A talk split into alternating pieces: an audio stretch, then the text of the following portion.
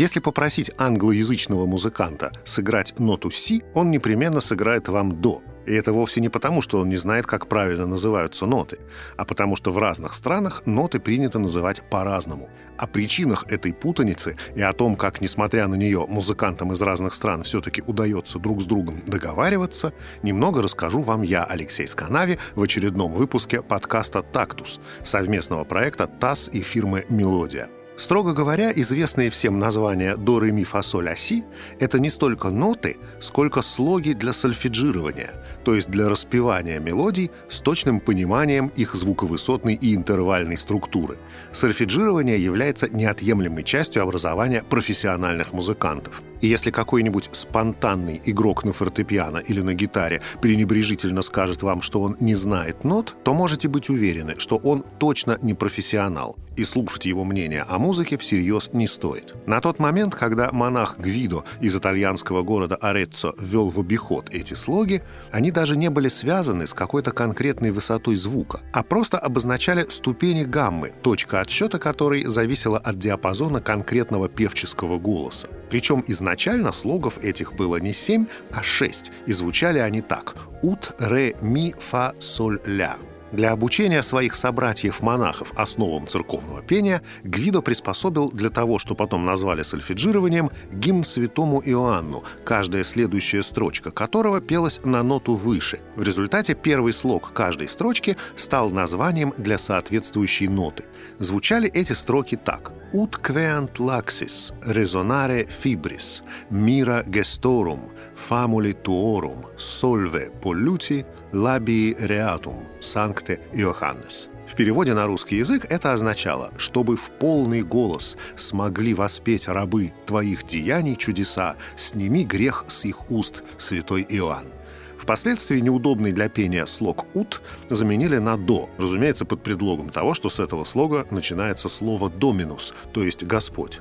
А поскольку в реальности, а вскоре и в теории, нот оказалось не 6, а 7, то возникла необходимость и в седьмом слоге, которым стал слог «си». Неудивительно, что он состоит из первых букв слов «Святой Иоанн». Помимо того, что слоги, изобретенные монахом Гвиду еще в XI веке, до сих пор в ходу, в некоторых странах они стали ассоциироваться еще и с конкретными звуковысотами. То есть в странах романской группы языков, прежде всего в Италии и Франции, а заодно еще и в России, нота «ля» — это не просто шестая ступень гаммы, а еще и звук определенной высоты, а именно с частотой колебаний 440 Гц, если это «ля» первой октавы. Интересно, что тому же самому Гвидо принадлежит и идея буквенного обозначения нот, принятая сейчас в странах германской группы языков, то есть в англоязычных странах, в странах Северной Европы и, естественно, в самой Германии латинскими буквами А, Б, С, Д, Е, Ф, Г стала обозначаться последовательность из семи нот, циклично повторяющаяся на разной высоте. Соответственно, повторение ноты через октаву обозначалось той же самой буквой. Для того, чтобы различать эти ноты в разных октавах, Гвидо придумал записывать звуки большой октавы заглавными буквами, звуки малой октавы строчными буквами, а звуки первой, второй и последующих октав, которые еще выше, удвоением и утроением строчных букв что впоследствии заменилось на цифры, написанные рядом со строчными буквами. Разумеется, образованные профессиональные музыканты знают обе системы обозначения нот, и слоговую, и буквенную. Но и здесь не обходится без путаницы. Камнем преткновения стала нота, которая у нас называется «си», поскольку она следующая после «ля», которая обозначается буквой «а», то вполне естественно предположить, что «си» будет обозначаться буквой «б». Но не тут-то было. Это соответствует действительности только в англоязычных странах и только в музыке, так сказать, популярных жанров. А в академической музыке во всем цивилизованном мире буквой «Б» обозначается вовсе не «си», а «си-бемоль».